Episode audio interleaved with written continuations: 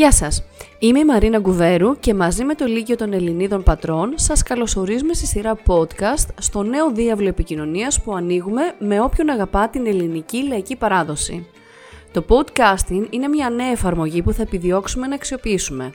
Καλούμε λοιπόν κάθε έναν από εσάς να παρακολουθήσει οποιαδήποτε χρονική στιγμή το θελήσει, συζητήσεις, συνεντεύξεις, παρουσιάσεις, καταγραφές βασιζόμενες στην ελληνική μουσικοχορευτική παράδοση του τόπου μας και πολλά άλλα. Σκοπός αυτού του πρώτου podcast είναι η γνωριμία με το Λύκειο των Ελληνίδων πατρών και με βασικά στελέχη του, που αποτελούν χαρακτηριστικό παράδειγμα του τι εκπροσωπεί το Λύκειο. Πριν από εκείνους όμως, επιτρέψτε μου να σας πω λίγα ιστορικά στοιχεία. Το Λύκειο των Ελληνίδων Πατρών αποτελεί ένα από τα συνολικά 73 παραρτήματα που διατηρεί το Λύκειο των Ελληνίδων στην Ελλάδα και στο εξωτερικό. Τι είναι το Λύκειο των Ελληνίδων; Είναι ένα γυναικείο σωματείο που ιδρύθηκε στην Αθήνα το 1911 από την πρωτοπόρο ρεθυμνιώτησα φεμινίστρια Καλλιρόη Σιγανού Παρέν.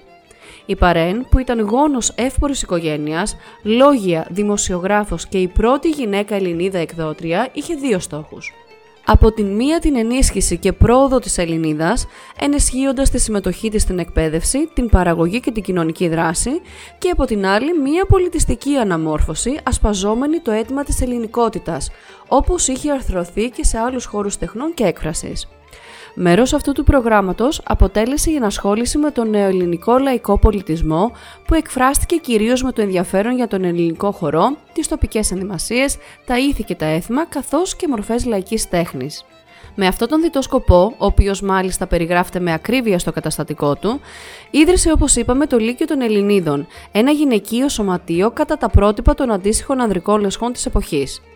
Το Δεκέμβριο του 1913 ιδρύθηκε εδώ στην Πάτρα το δικό μας Λύκειο, ως ένα από τα πρώτα παραρτήματα του κεντρικού Λυκείου. Μετά από ολική καταστροφή των εγκαταστάσεών του από πυρκαγιά το 1919, έκλεισε και επανειδρύθηκε το 1976, συνεχίζοντας τη δράση του αδιάλειπτα μέχρι και σήμερα. Οι δράσεις του ποικίλες. Μαθήματα παραδοσιακών χωρών σε παιδιά, εφήβους, γυναίκες και άντρες, μαθήματα οικαστικών, χοροδία, λαϊκό παραμύθι, σεμινάρια λαογραφίας, μαθήματα λαϊκής τέχνης και χειροτεχνίας και πολλά άλλα. Πάμε λοιπόν να γνωρίσουμε κάποιους από τους ανθρώπους του. Ξεκινάμε με την πρόεδρο του Λυκείου των Ελληνίδων Πατρών, την κυρία Κατερίνα Πολυκρέτη, η οποία ναι, μεν είναι υπηρώτησα στην καταγωγή, το γένος Γιώτη, αλλά έχει ζήσει τα περισσότερα χρόνια της στην Πάτρα. Η ενασχόλησή της με το Λυκειό μας ξεκίνησε το 1997, ενώ ανέλαβε τη θέση της Προέδρου το 2013. Ας την ακούσουμε. Αγαπητοί φίλοι και φίλες, εκ μέρους του Διοικητικού Συμβουλίου του Λυκείου των Ελληνίδων Πατρών, σας υποδέχουμε με μεγάλη χαρά στο νέο διαδικτυακό μας εγχείρημα. Νιώθω μεγάλη χαρά και τιμή που βρίσκουμε επικεφαλής του Λυκείου εδώ στην Πάτρα.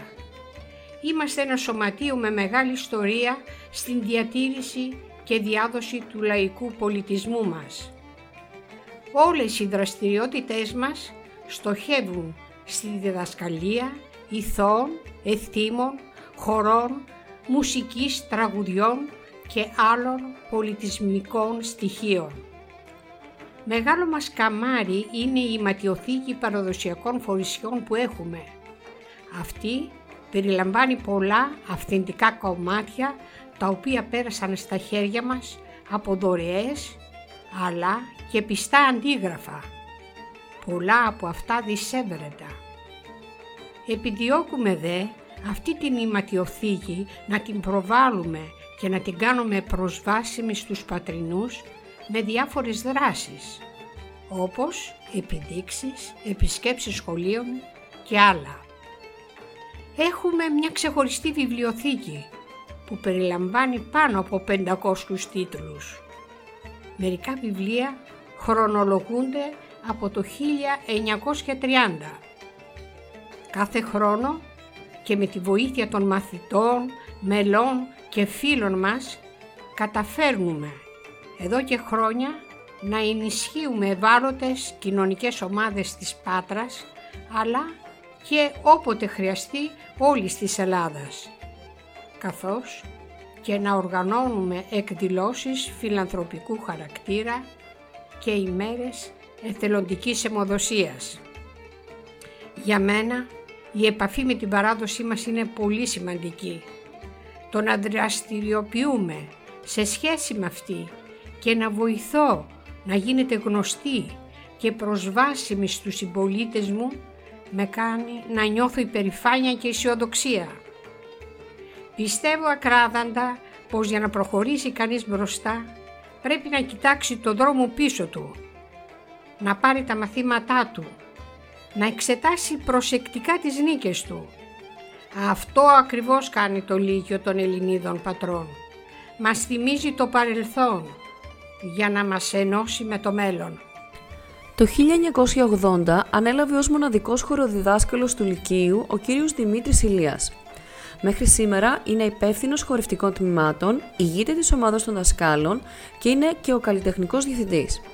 Γεννήθηκε και μεγάλωσε στα Μέγαρα Αττικής και είναι απόγονος της μουσικής οικογένειας των Λιάδων, που ήταν όλοι τους λαϊκοί οργανοπαίκτες από την εποχή της τουρκοκρατίας.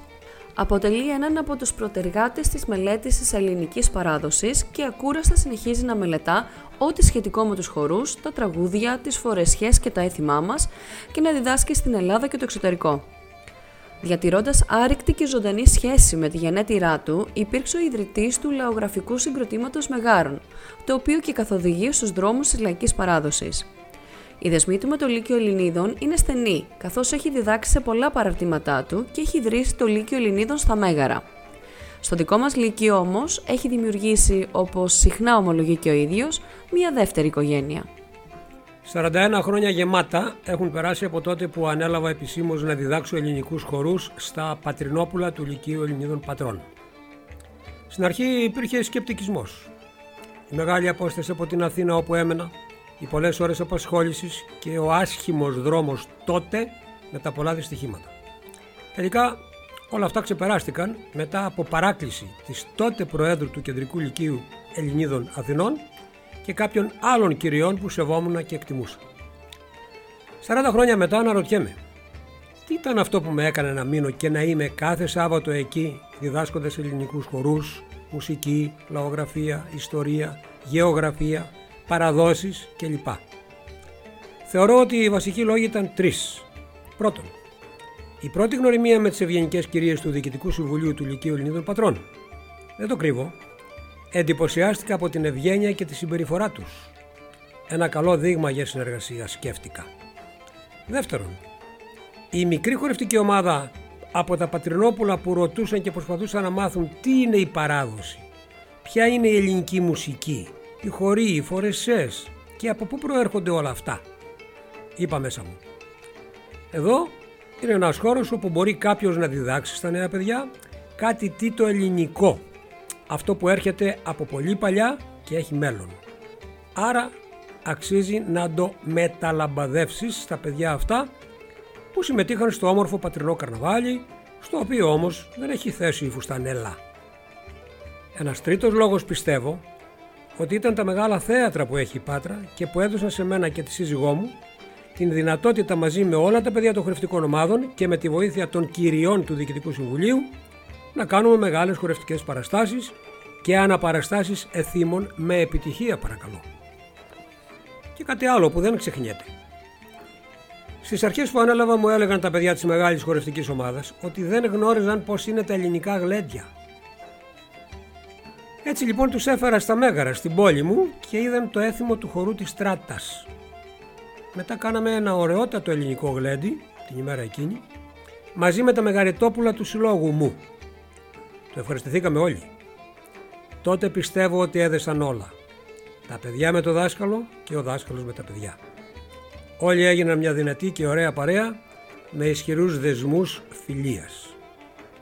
Μετά άρχισαν τα ταξίδια στα διάφορα φοκλωρικά φεστιβάλ Ιταλία, Γαλλία, Ολλανδία, Ισπανία, Τουρκία, Τινησία με το Λύκειο Ελληνίδων πατρών. Η παρέα μεγάλωνε έχοντας ως βάση την παράδοση. Και η ελληνική παράδοση έχει πολύ βαθιές και απρόσβλητες ρίζες. Τελικά αυτό το αξίδι του νου χρειάζεται. Γιατί σου δείχνει αν ξέφυγες ή όχι από το δρόμο που πήρες. Όσο υπάρχουν δάσκαλοι θα βγαίνουν μαθητάδες που θα συνεχίζουν το έργο πολιτισμού. Το Λύκειο Ελληνίδων Πατρών έχει καλούς δασκάλους και το ωραίο έργο θα συνεχιστεί παρά τις δυσκολίες των καιρών. Το Λύκειο Ελληνίδων Πατρών είναι μια καλή οικογένεια. Και αυτή η καλή οικογένεια αξίζει να έχει ένα δικό της σπίτι για να μπορεί να βγάζει καλούς απογόνους. Διαχρονικά σημαντικό ρόλο στη λειτουργία του Λυκείου των Ελληνίδων Πατρών παίζει η εκάστοτε έφορος των εθνικών χωρών. Από την επανίδρυσή του το 1976 έως και το 2013, έφορος παραδοσιακών χωρών και χορευτικών τμήματων ήταν η αείμνηστη Ρόκαλο Γεροπούλου. Άνθρωπος με ήθος, σεβασμό και διακριτικότητα, που αγκάλιασε το Λύκειο σαν το σπίτι της και τους μαθητές του Λυκείου σαν τα δικά της παιδιά. Την μεγάλη της αγάπη, την εφορία εθνικών χωρών, δεν την άφησε ποτέ, ακόμα και όταν έγινε πρόεδρος του Λυκείου των Ελληνίδων Πατρών το 2005. Το 2013, τα ενία της εφορίας εθνικών χωρών ανέλαβε η αγαπημένη της μαθήτρια, κυρία Εύη Σπηλιοτοπούλου. Η κυρία Σπηλιοτοπούλου ήρθε στην οικογένεια του Λυκείου το 1980, αρχικά ως μαθήτρια. Συνέχισε ως δασκάλα παραδοσιακών χωρών σε μικρούς μαθητές και από το 2009 είναι μέλος του Διοικητικού Συμβουλίου. Άξια συνεχίστρια του έργου της προκατόχου της, προσφέρει αδιάλειπτα έκτοτε από τη θέση αυτή, ενώ πάντα βρίσκει τρόπους να συντονίζει το Λύκειο με τις σύγχρονες τάσεις που προάγουν το έργο του. Το Λύκειο των Ελληνίδων Πατρών προωθεί τη διάδοση των ελληνικών χωρών και της λαϊκής παράδοσης, με την λειτουργία τμήματων χορού που απευθύνονται σε όλο το εύρος ηλικιών. Έμπειροι δάσκαλοι υπό την καθοδήγηση του κυρίου Δημήτρη Ηλία, ο οποίος έχει και την καλλιτεχνική διεύθυνση, διδάσκουν στους χορευτές όχι μόνο τα βήματα και το ύφος των χωρών, αλλά μεταλαμπαδεύουν την αγάπη, το σεβασμό προς την παράδοση. Παραστάσεις του Λυκειού των Ελληνίδων επιτυχάνουν να χαρίζουν στους φίλους του λαϊκού πολιτισμού στιγμές μέθεξης στην αυθεντική ελληνική παράδοση, υπό το πρίσμα της υψηλής αισθητικής. Από την επανίδρυσή του το 1976, το Λύκειο της Πράτρας προσφέρει κάθε χρόνο στους μαθητές κάθε ηλικίας την εμπειρία να συμμετέχουν σε πολλά ελληνικά και διεθνή φεστιβάλ παραδοσιακού χορού, ενώ από το 2019 πορεύεται σε νέους δρόμους έγινε πανελλαδικά όχι μόνο το πρώτο Λύκειο των Ελληνίδων, αλλά και το πρώτο από όλα τα σωματεία ή πολιτιστικούς συλλόγους με συναφείς με αυτό σκοπούς και δράσεις που συμμετέχει σε πρόγραμμα του Erasmus Plus, το οποίο είναι πρόγραμμα της Ευρωπαϊκής Ένωσης για την στήριξη της εκπαίδευσης, της κατάρτισης, της νεολαίας και του αθλητισμού στην Ευρώπη. Μάλιστα, με αφορμή την πρόταση που κατέθεσε το Λύκειο στο Ίδρυμα Κρατικών Υποτροφιών με θέμα «Μαθαίνοντας μέσα από το χορό και το αρχαίο θέατρο», για πρώτη φορά εντάσσεται σε εκπαιδευτικό πρόγραμμα Erasmus Plus ο χορός.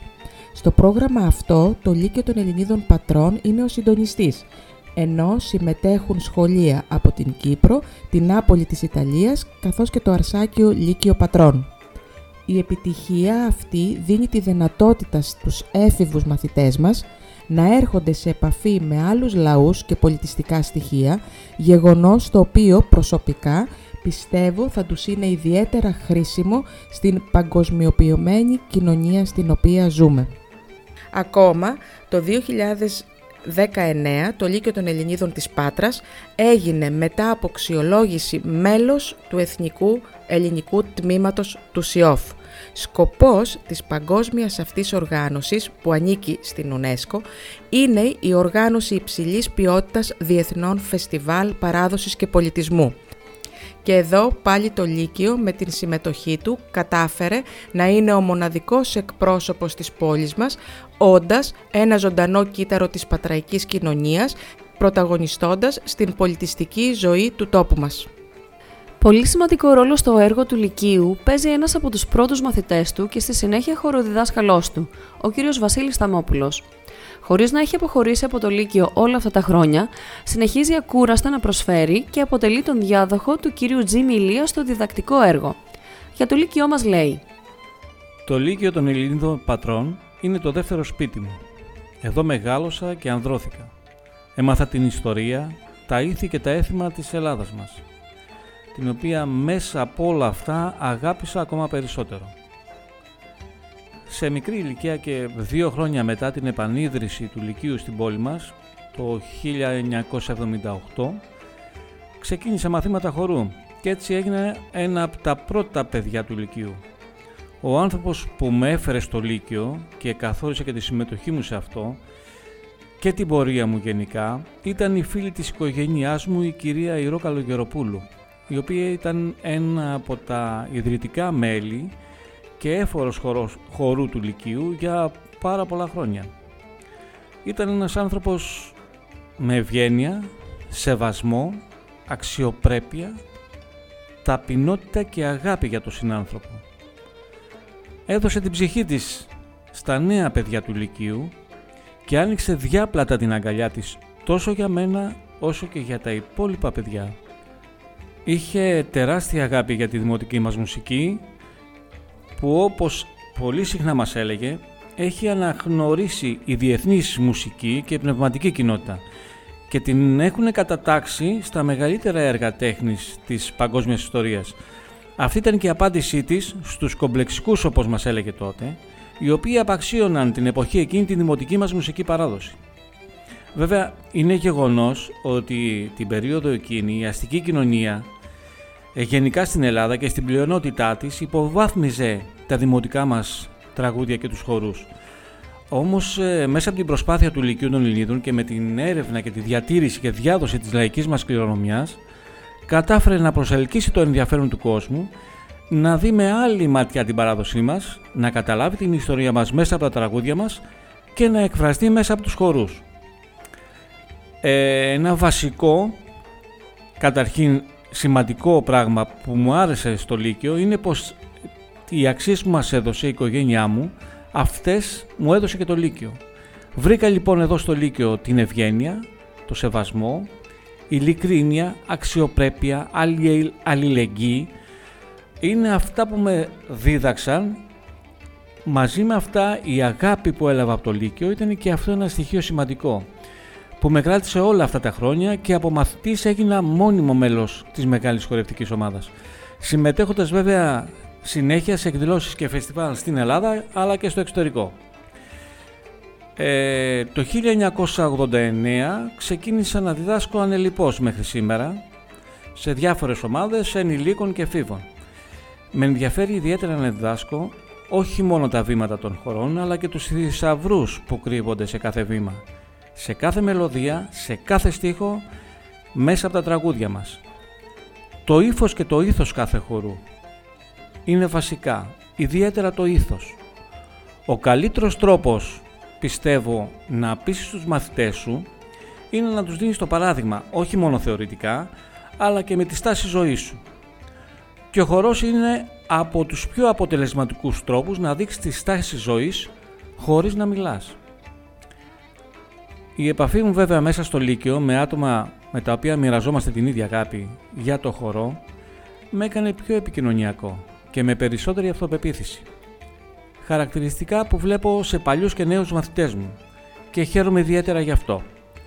Με αυτή την αμφίδρομη λοιπόν σχέση δασκάλου μαθητή με όχημα το χορό και προορισμό τη διατήρηση και διάδοση της παράδοσής μας είμαι σίγουρος ότι δίνουμε χαρά και αισιοδοξία στην οικογένεια του Λυκείου. Ευχαριστώ πάρα πάρα πάρα πολύ ε, για την πρόσκληση και την ευκαιρία να πω αυτά που αισθάνομαι για το Λυκείο μας. Αυτά λοιπόν από εμάς. Ακολουθούμε τους ρυθμούς που προστάζει η σημερινή εποχή και συνδυάζουμε την παράδοση και τις νέες τεχνολογίες, αναδεικνύοντας τον πλούτο της πρώτης με τα ανατρεπτικά επιτεύγματα της δεύτερης.